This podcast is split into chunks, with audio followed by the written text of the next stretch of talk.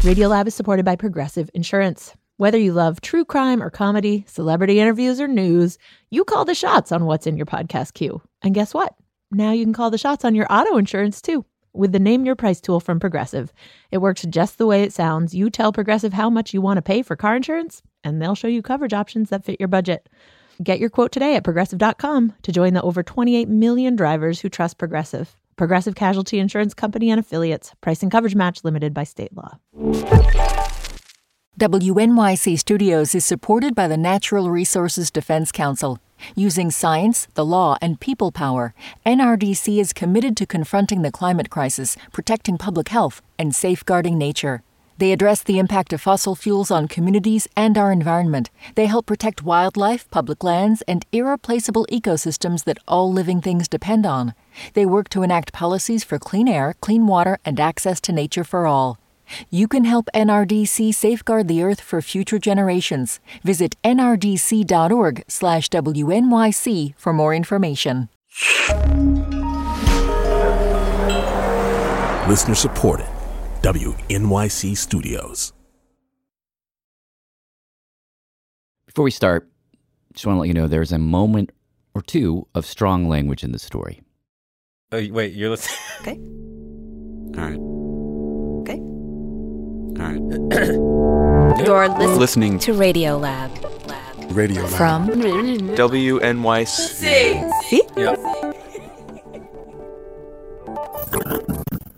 Hello. Hi, Laura. Yes. Hey, it's Molly. How are you? I figured. I'm good. I'm good. How are you? Hey, I'm Jad Abumrad. This is Radio Lab. We have not done a coronavirus dispatch since the summer, I think. So we're going to do one this week. Uh, this is dispatch number 13, lucky number that it is.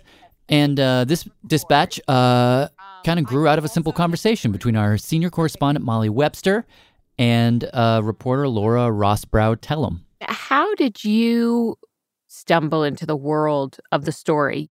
so let's see. So, I mean, actually, it's sort of funny. Like, I, I'm just going to say, you know, all of this in case it's helpful. yes, may or may say not be. everything.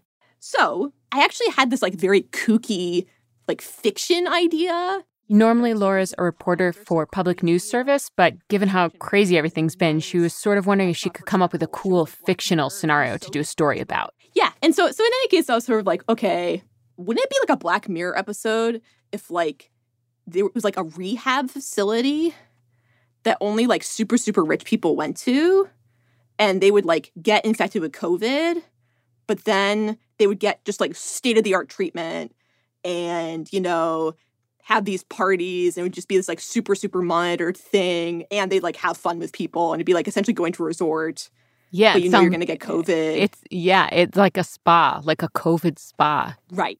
Right. That was kind of what I was thinking. I was like, oh, that could actually be kind of cool. And then she says the journalist side of her kind of kicked in and she thought to herself, hmm, I wonder if this situation actually exists. So she hopped on Google. And then I started seeing people are volunteering to get infected with COVID for the purposes of making a vaccine trial faster. Now, I should say, Laura and I had this conversation a few months ago, and since then, hundreds of thousands of people have died of coronavirus.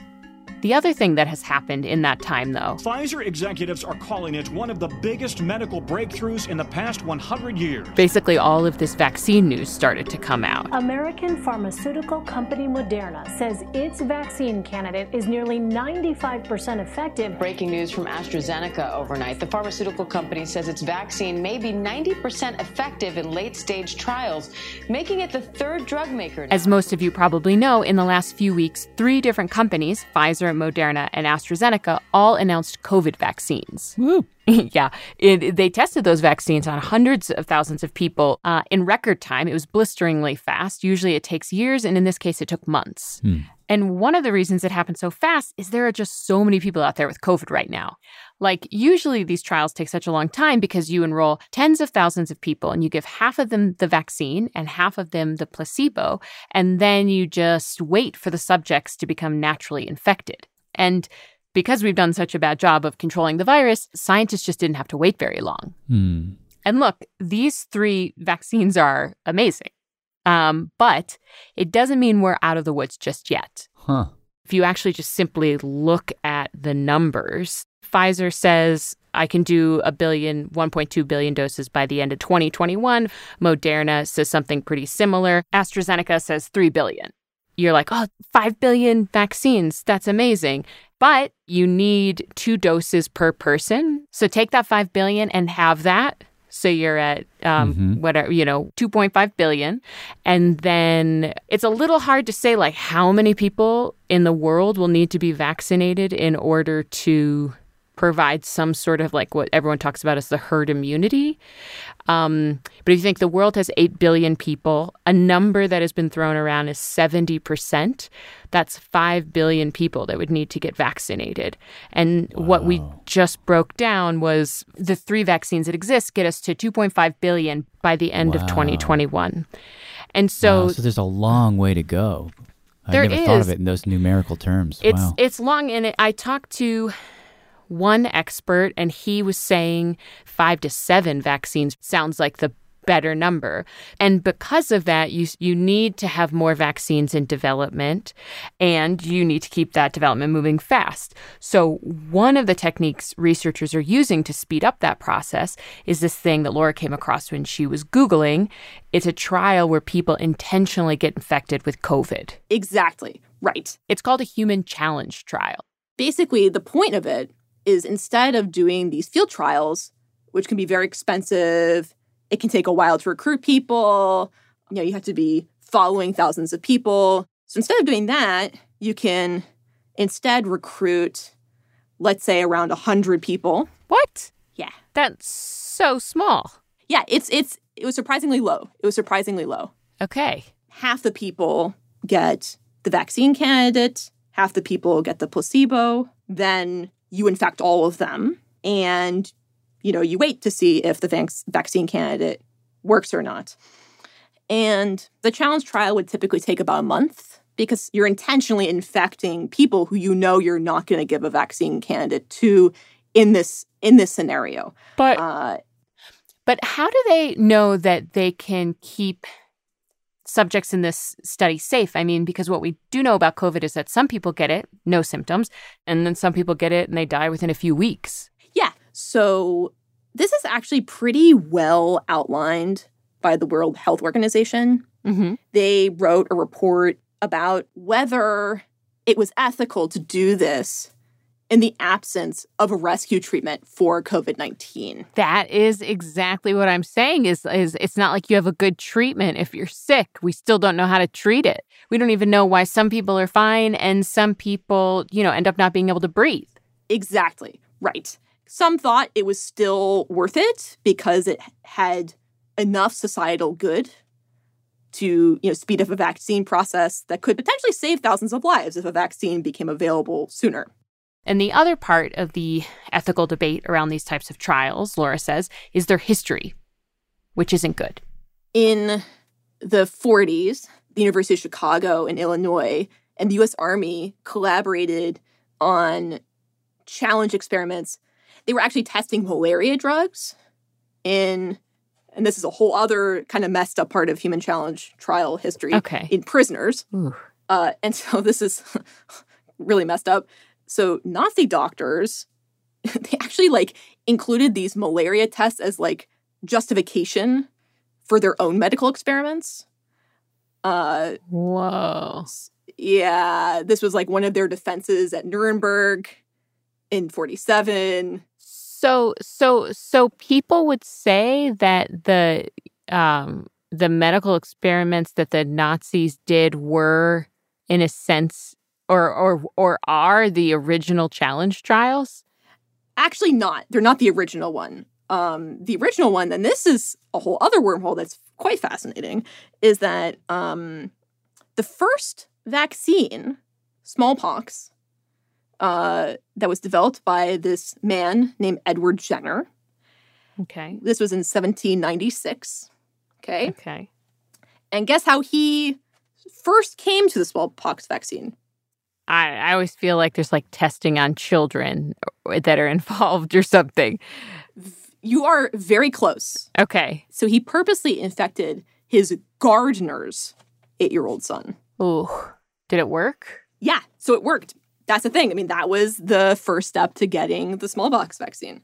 Wow. So human challenge trials are really kind of at the heart of vaccine history. But I thought the whole point of challenge trials was volunteering.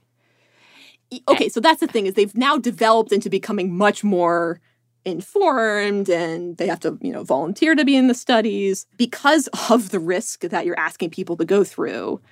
They are much much much more monitored than a typical phase 3 trial. So they're not going to go about their normal lives. They're going to live in some quarantined facility.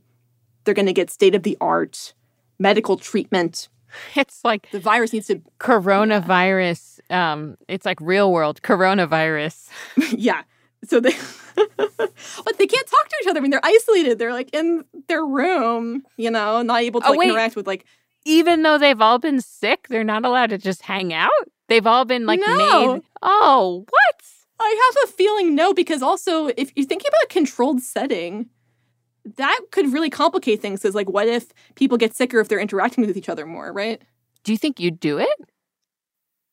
No.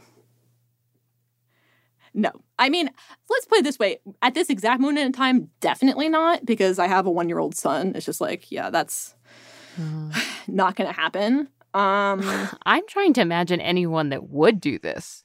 Well, look, I ended up covering this nonprofit called One Day Sooner. And this is pretty interesting. So, One Day Sooner, um, basically, you know, they created this website and created this call for people who wanted to volunteer for such a thing.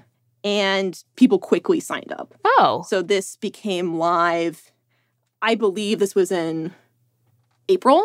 Yeah. April, May. And now over 30,000 people have signed up. Holy wow. Damn. Yeah.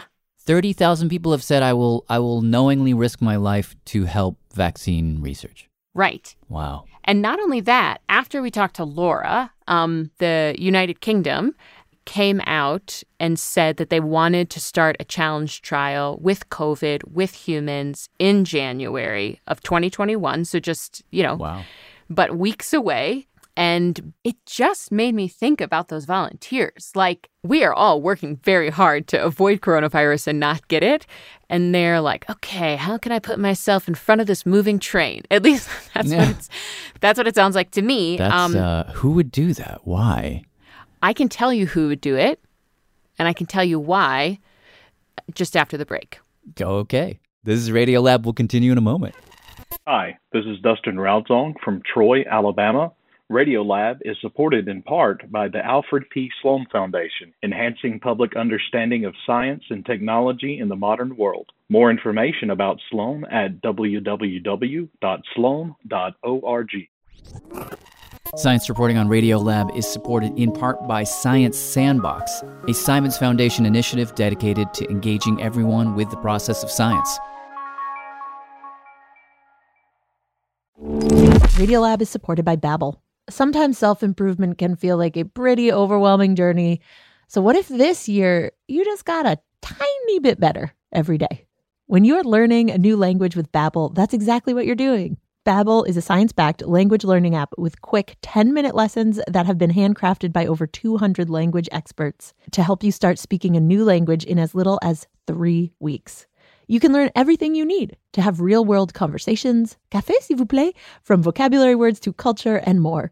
And if Babbel can help you start speaking a new language in just 3 weeks, imagine what you could do in a few months or a full year. Here is a special limited time deal for Radiolab listeners. Right now, get up to 60% off your Babbel subscription, but only for our listeners at babbel.com slash Radiolab. Get up to 60% off at babbel.com slash Radiolab, spelled B-A-B-B-E-L com slash Radiolab. Rules and restrictions may apply. Radiolab is supported by ZBiotics. If you've been looking for some help waking up refreshed after a fun night out, ZBiotics pre alcohol probiotic is here to help. ZBiotics is a genetically engineered probiotic invented by scientists to help tackle rough mornings after drinking.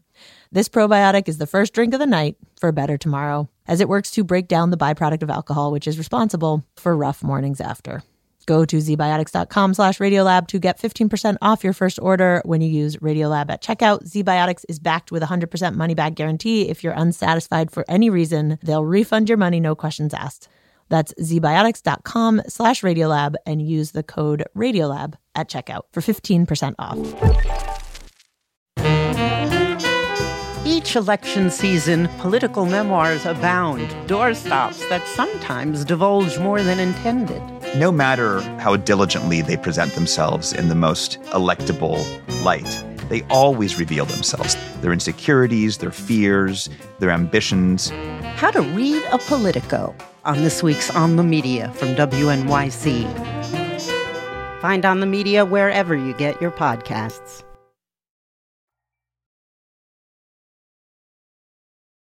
All right, ready? Three, two, one. Jad. Molly. Radio Lab. So before the break, we heard about this peculiar kind of vaccine trial, which involves people volunteering to deliberately be infected with COVID, which sounds insane to me, although very noble. But Molly, you say there are thousands and thousands of people who have volunteered to do this? Yeah, there's a list out there that has I think at this point over 37, 38,000 people on it who have said jab me with COVID. I'll take it. Um, and we thought, okay, we have to go out and see who these people are. Like, who is this angelic? Who is this good? Yeah. And they had a lot of different reasons for signing up, not all of which felt exactly like the kind of altruism I expected to find. Yeah. Well, who were they? Okay, so the first one was Estefania. Yes, I am Estefania Hidalgo.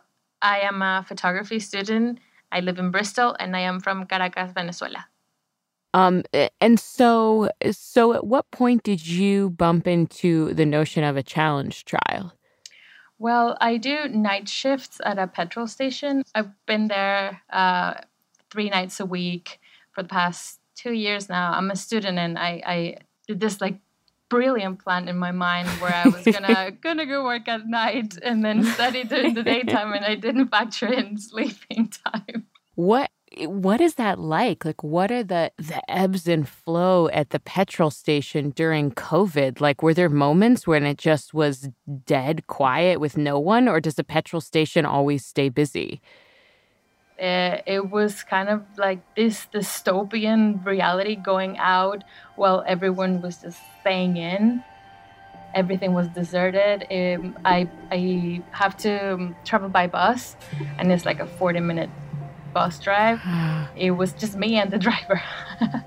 and she told me those nights at the petrol station were like living on a planet of one. She'd be out there for hours, just her, nobody else.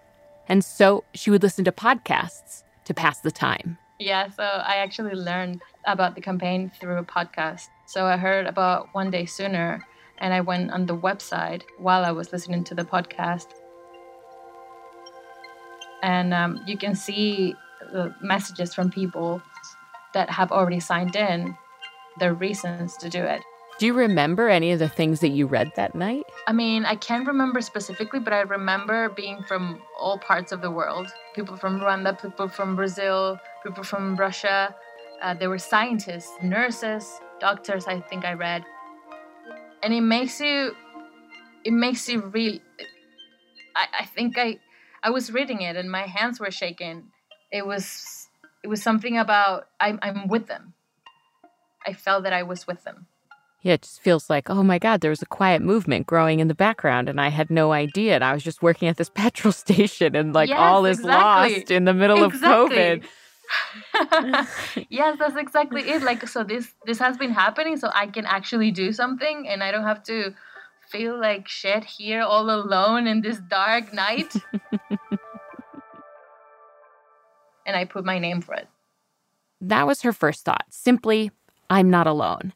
And then she had a second thought, which is that as a brown person, she had to enter. Medicine is biased when it comes to dealing with racial minorities. But I also want to have a voice in the table. I want to be someone who advocates for people like us.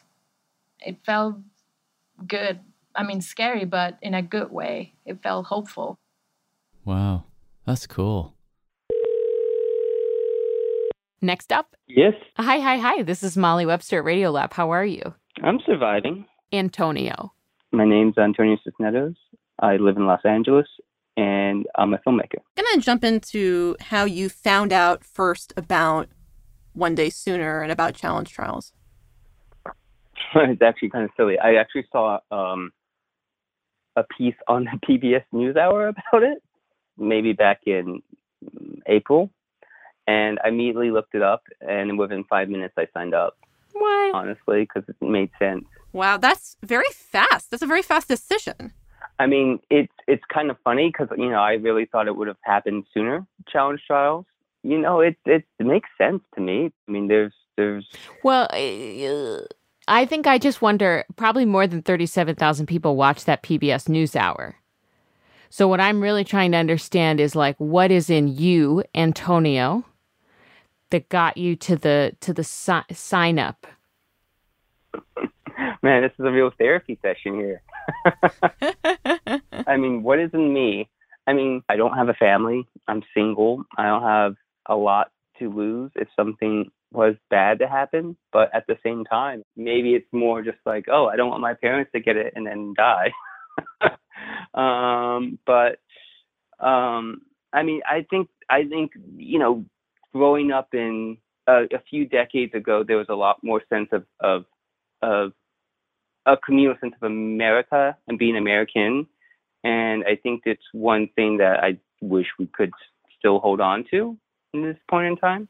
Hmm. Um, I mean, there should be thinking that, you know, 200,000 people have died since, since unnecessarily since what, February or March? I mean, mm-hmm. I mean, like, what the, that doesn't make any sense to me and I don't want the numbers to get any bit bigger. Like there should be a sense of duty that if if we can do something, we should do it. Volunteer number three. Hello, my name is David Wildman. David. I am a Homo sapiens male, aged 31 years. For David, his motivation didn't have to do with, you know, community or family or a sense of duty. It was more so about getting unstuck. You know we're we're basically in this helpless situation. We're all being told to stay at home and we, we are powerless.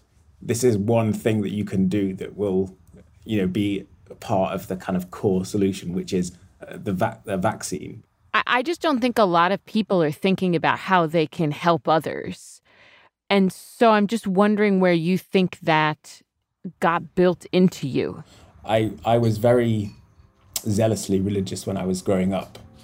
Um, brought up in a in a Christian home, but sort of attended an evangelical church when I was a teenager. Um, I think from from a very young age, I had this idea that life was about being like Jesus and being good to people. Um, and when you've grown up with an, a, a sort of cosmology, a complete and consistent cosmology that explains the universe and your part in it to basically not not overnight, but over over a relatively short period of time, realize that it's all garbage.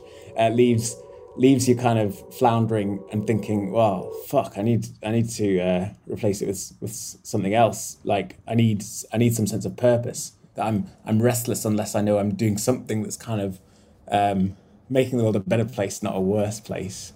Um, huh. So he's saying that uh, signing up for a challenge trial is sort of like making up for the faith in God that he lost at some point.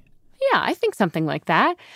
And I would also say he said, if he was being totally honest, signing up also had a little to do with boredom. Like I did, I retrained as a software developer in this chair that I'm sitting in. I, I, I searched for a new job in this chair. I started a new job in this chair and now I'm talking about it in the same chair. And it's like I could really use a change of scenery. Yeah. Actually, going to a biocontainment center for a bit would, would be quite exciting, quite nice. Volunteer number four. Hello.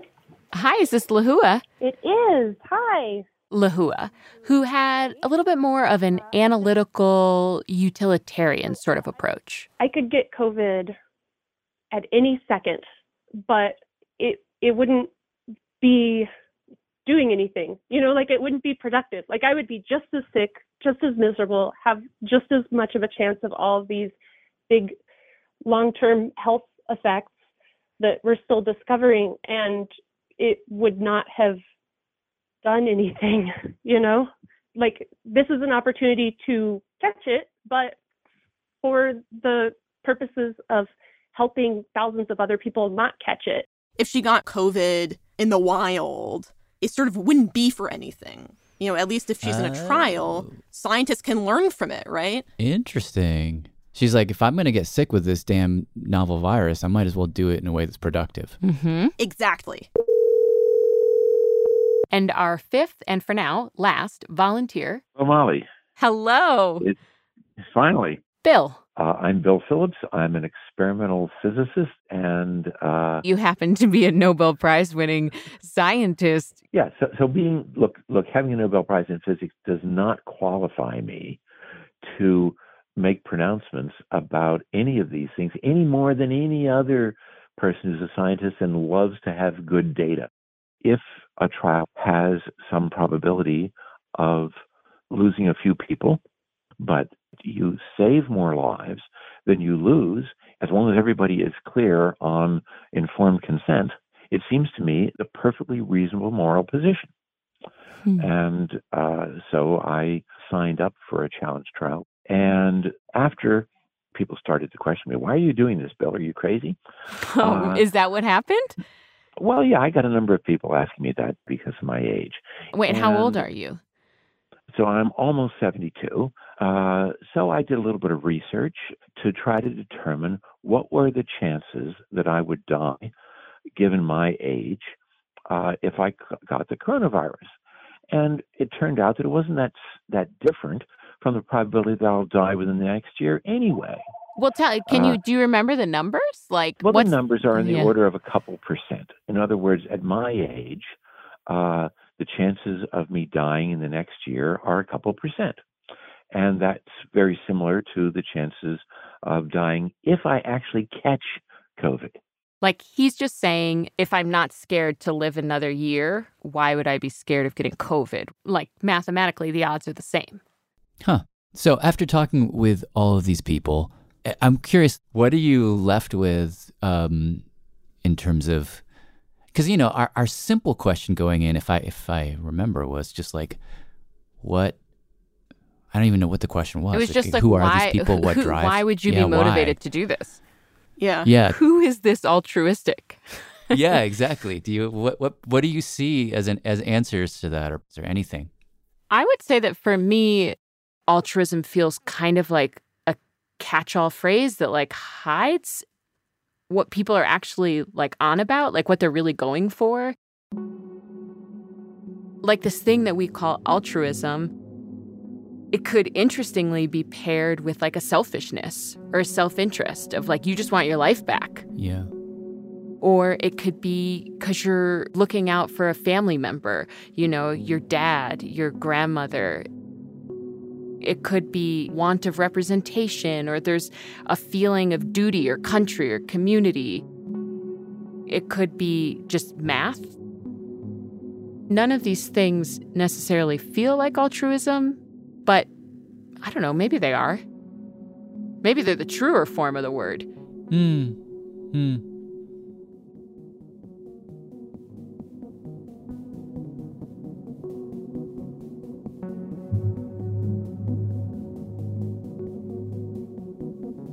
Special thanks for this episode goes to A.B. Rorig, Andrew Catchpole, and our volunteers, including Mary, Gabrielle, Paul, Gregory, Danica, Jennifer, and Debo.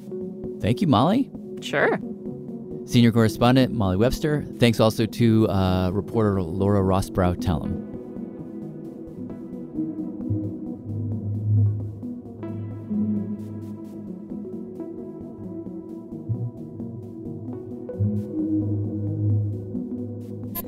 This is Zoe Buonaiuto calling from Fayetteville, Arkansas. Radiolab was created by Jad Abumrad and is edited by Soren Wheeler. Lulu Miller and Latif Nasser are our co hosts. Dylan Keefe is our director of sound design. Susie Lechtenberg is our executive producer. Our staff includes Simon Adler, Jeremy Bloom, Becca Bresler, Rachel Cusick, David Gable, Matt Keelty, Tobin Lowe, Annie McEwen, Sarah Qari, Ariane Wack, Pat Walters, and Molly Webster. With help from Shima Oliaee, Sarah Sandbach, and Johnny Moens. Our fact checker is Michelle Harris.